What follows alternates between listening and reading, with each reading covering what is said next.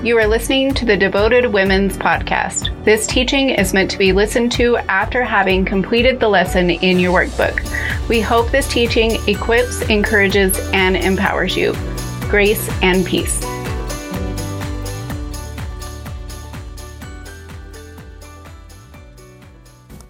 Right, everyone, here we are. This is the introduction to the book of Acts. So, if you were with us on night one, this is the portion that we didn't get to, and we apologize for that. But this information is so important to, to get under your belt as you approach the study. So, I pray that you have taken the time to come and sit and listen. I'm going to do my very best to make this quick.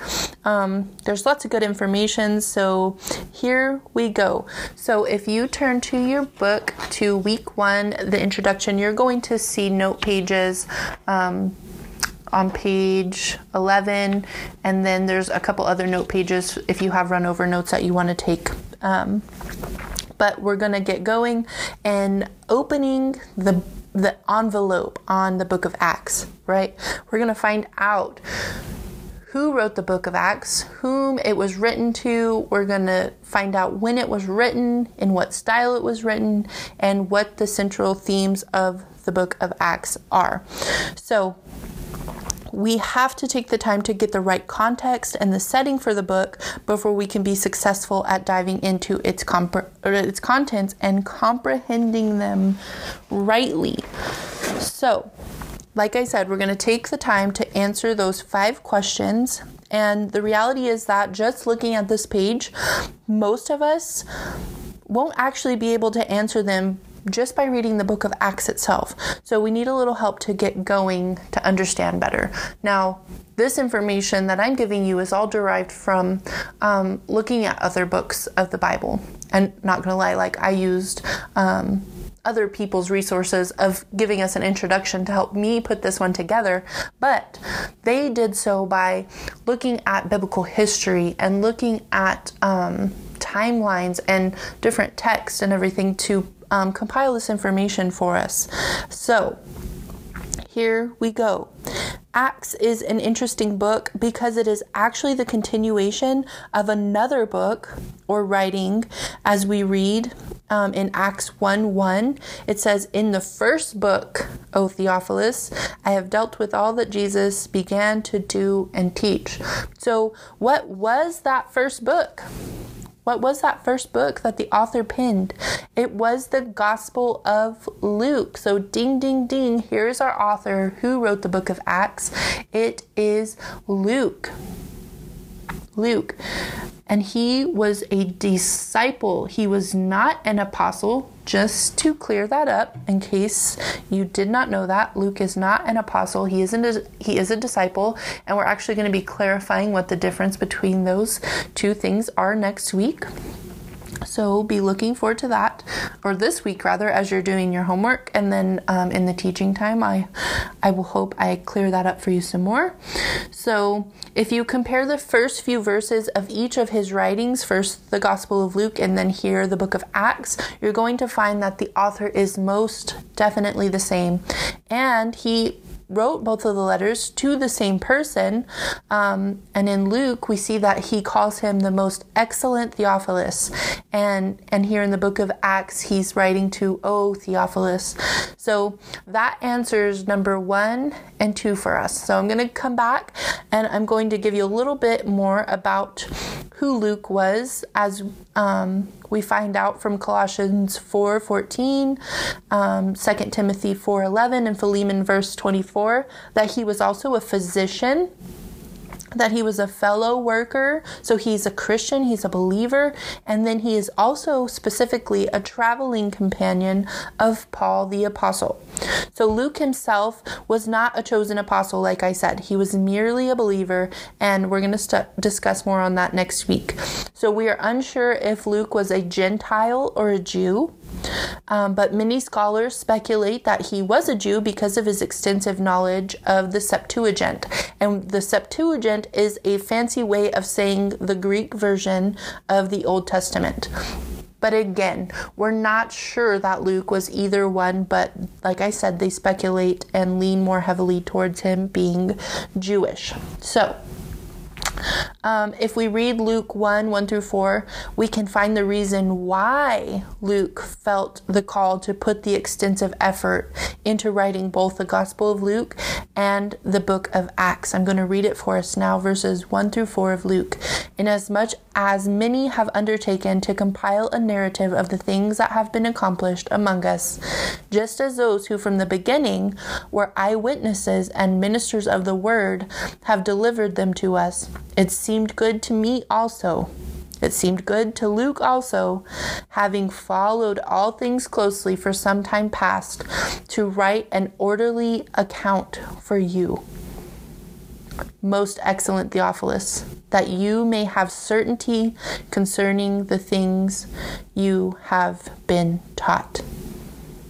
So, Luke, a physician, somebody who is intelligent, and and as you read his work of Luke and and here in the book of Acts, you'll see that this man has a way with words, and he has extreme attention to detail, and he did this so that Theophilus, this person he's writing to, can have an orderly account of what took place so that he might have certainty concerning the things that he's already been taught about Jesus, right? So thank you Luke, right, for that hard work that he did and and all the time and effort that he put in here that was inspired by the Holy Spirit. I just I find myself filled with gratitude where that's concerned. So in Acts 1 1, we read in the first book, O Theophilus, I have dealt with all that Jesus began to do and teach. And so, this wording, if he dealt with all that Jesus began to do and teach, it suggests that Acts is actually about what Jesus continued to do and teach. And as you're going to read this week in your homework, is that Jesus actually ascends back to heaven. So, how does Jesus continue to do and teach anything if he wasn't actually there? Well, it was through the work of the Holy Spirit. So, we're going to read um, in a couple weeks in week three homework, I believe, in Acts chapter 2, that God pours out his Holy Spirit on believers just as he promised to do and and this is the spirit of Jesus. This is the one who empowered Jesus as he was here too. And so the Holy Spirit then came to work through all believers and so then we get a continuation of what God was doing through his spirit. It's so so beautiful. And so we go on to see that um, where Jesus was the main character in all of the Gospels, then it's his spirit who is still the main character in the book of Acts all the way through the rest of the Bible, through the rest of the New Testament. So, as we're studying and we're marking the text looking for the work of the Holy Spirit, we should be asking ourselves, what can I learn about the third person of the Trinity? And why does the Holy Spirit matter?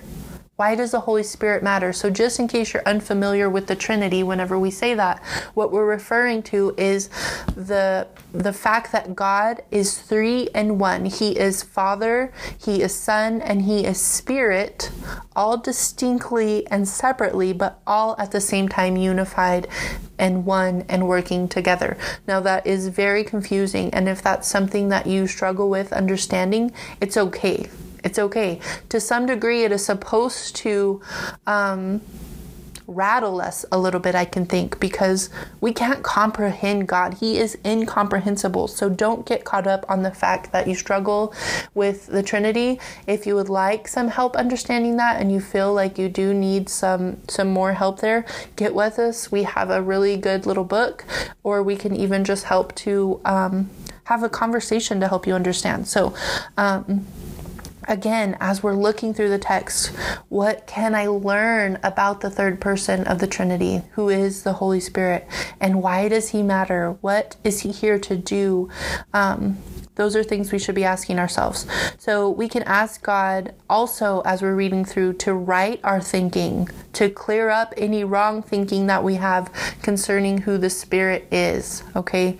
The Holy Spirit is not just a force like in Star Wars that that we conjure to be wielded or or and he's not just something that we feel, but the Holy Spirit is a person. He's a person, and albeit he's unseen, he's a person nonetheless, which means there's a relationship to be had there. And at the point of salvation, whenever you bow your life and give your yourself to Jesus and, and admit that He is Lord and Savior of your life and you repent of your sins, you receive the Holy Spirit. God pours out His Holy Spirit on you. And maybe that's not something you knew, but you have God dwelling within you, and He wants a relationship with you because He is present and He is near and He loves you. Okay? And He wants you to talk with Him. He wants you to open up your Bible and He wants you to ask Him for help and understanding. He is amazing, and a lot of us neglect Him. We neglect the third person of the Trinity. So, we can pray and ask God to develop and increase our love for His Spirit within us. So, the book is titled, um, the book of Acts is often titled The Acts of the Apostles, but honestly, a better title would probably be The Continuing Acts of Jesus. So Jesus came and did a whole bunch of stuff, and then guess what? He kept on doing stuff through his spirit. So that would probably be a better name, just even to um, write your thinking where that is concerned. Um, it's not just a whole bunch of stuff of what some some more people came along and did it's more stuff about what god came and did right so the continuing acts of Jesus, there's the continuing acts of the Holy Spirit. So, one fun note um, before we move on to number three. Um, on this character of Theophilus, so maybe you want to write this note under number two, where we're talking about Theophilus, is that we're not given any other scriptural reference to Theophilus here except for in the the Gospel of Luke. And we don't learn any more about him as a person. We don't know what his status was. We don't know what he did. We don't know where he lived, but we know Luke wrote to him. What we do know is that the name Theophilus means lover of God. So Theophilus could have been a particular person in a particular church somewhere that Luke was writing to, or it is just a symbolic name to represent all believers. So, whether Luke was writing to somebody particular in mind, which is a possibility, we can also look at this and and we can consider ourselves Theophilus. We can consider ourselves a lover of God and know that this book was written for you and I as well if you are a lover of God. Isn't that so beautiful? I just thought that was so, so very neat. Um, moving on to number three. When was the book written? Um, it's speculated that it was written in the mid 60s. So um, AD 64 or 65 is what most scholars like to lean into as far as narrowing down the possibilities. Um, the book of Acts actually covers the time period of about AD 32 through 62. So it picks up where Jesus was resurrected, right? And then he um, he walked among the believers, right? It picks up from that point, and Luke records all the details from the time after that resurrection and ascension of Jesus that we're going to see right there in chapter 1 in Acts, all the way up until Paul's house arrest in Rome in AD 62, while Paul was awaiting trial before Caesar. So, one key component to how they figure out the date of this book is that it lacks any mention of the destruction of the temple in AD 70, which was a really, really big deal um, at the time. It was for the temple to be destroyed was a huge historical marker and generally if that had taken place we see that it's mentioned we see that it's mentioned, and so then we can kind of um, put a timeline marker on some of these books in the Bible or even writings outside of the Bible um, that help us to understand church history too. They're not the Bible and we don't see them as Holy Scripture, but we can look at um, other documents and things outside of Scripture to help us understand um, some historical things, which are very, very important whenever it comes to um, knowing. Um, knowing God's word and knowing um, our history as Christians, it's very important and often not emphasized. So, the destruction of the temple wasn't mentioned, and also there was also no mention of Paul's death. And they speculate that Paul was martyred anywhere from between AD 64 and 67. So it was definitely pinned before AD 70 and before AD um, before Paul would have been martyred in that time span of years that they think that occurred in as far as AD 64 and 67. So that's some good, interesting information. Moving on to number four. In what style is this book written? The genre of the book of Acts is a historical narrative. It's a historical narrative. So, this book has a historian's interest. It wants to tell us what we most need to know and what actually happened according to who Luke was around and who also were eyewitnesses and it's doing its very best attempt to give us an eyewitness account of what took place in this time that um, Luke is recalling what was happening. Happening. So, when it comes to reading historical narratives in the Bible, we need to put aside our modern notions that history is recorded with an unbiased perspective. Which, by the way, I don't know if you've ever read a history book, but um, there is no history book that is free of bias whenever um, somebody goes to pin history, they're writing what they think is most important and what needs to be known. And that's exactly what Luke was doing and, and every other historical narrative text that we come across in the Bible. And because Acts is a historical narrative, it is descriptive of what actually took place and it is not prescriptive historical narratives are descriptive, not prescriptive. So we're not going to find any co- commands in the book of Acts, but rather we're going to see plenty of patterns of wisdom um, of the early church that we can follow as believers. We're going to see um, best practices, if you will.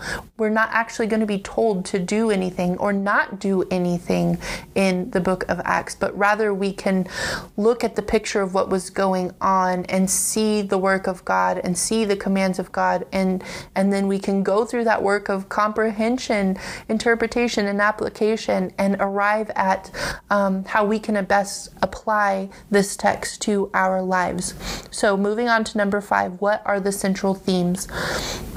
One of the greatest things we're going to see, like I've already talked about, um, where we're talking about the um, the map, marking your map and looking at the spread of the gospel. One of the things that we're going to read and we're going to see, and that is a central theme, is that worldwide spread of the gospel. We're going to see that the good news of Jesus, the gospel, is both for the Jew and the Gentile. We're going to see the providence of God sovereignly guiding the early Christians. And we're going to see the function of the Holy Spirit and what He is doing. We're going to see um, that the witness of the Holy Spirit, it includes all kinds of people. It's not limited to a particular people in a particular place of a particular race. That the gospel is for everyone. We're going to see how God guides the church, church's witness those who are taking the message about Jesus, we're going to see how the Holy Spirit guides them to where they need to go. We're going to see how um, God's witnesses must be prepared to suffer and even die over their testimony. We're going to see that take place. We're going to see how the the Holy Spirit empowers these witnesses who are taking this message. We're going to see how effective witness demands unity in the church and how Jesus' resurrection is a key part of the witness. We can't have the good news without the resurrection of Jesus Christ. And then we're going to see how the witness of the gospel calls for a response, that it requires whoever is receiving this good news to repent of their sins. And that repentance, that acceptance of Christ's work on the cross, it brings forgiveness of sins. It makes one righteous before God. We're going to get to see these things in the book of Acts. We're going to get to see that these early church the early church that God formed here in Acts, these Christians, these believers, that they continue the ministry that Christ began and that their witness brings great results. Just like I was saying in our in the first part of this is that Peter preached and 3000 were saved in one day. The power of the gospel is incredible and man, those are just some of the highlights of what we're going to get to look at in Acts. And we are so excited that you have made this commitment. And honestly, I want to say thank you. I want to say thank you that you've registered. Thank you that you showed up. Maybe you missed. We're looking forward to when we do get to see your face in your chair at the place that God has prepared for you on Monday nights. I say thank you because you're taking your part in witnessing seriously so that we can do our part in building the kingdom of God. And so, thank you. I am grateful. I'm grateful that you are taking responsibility um, to answer the call of God on your life to take the gospel to the ends of the earth. So, we are so, so looking forward to diving in deeper with you. If you have any questions, please don't hesitate to reach out to us. We are here, we're available. Um, you can always reach us directly, us directors. You can email bedevotedwomen at gmail.com. Um, and you should have your small group facilitators numbers. Um, don't don't hesitate. Don't hesitate to reach out. Don't let um, your questions get in the way of you showing up to um, Monday nights and, and all the goodness that God has prepared for you there. So we'll see you next Monday. Bye bye.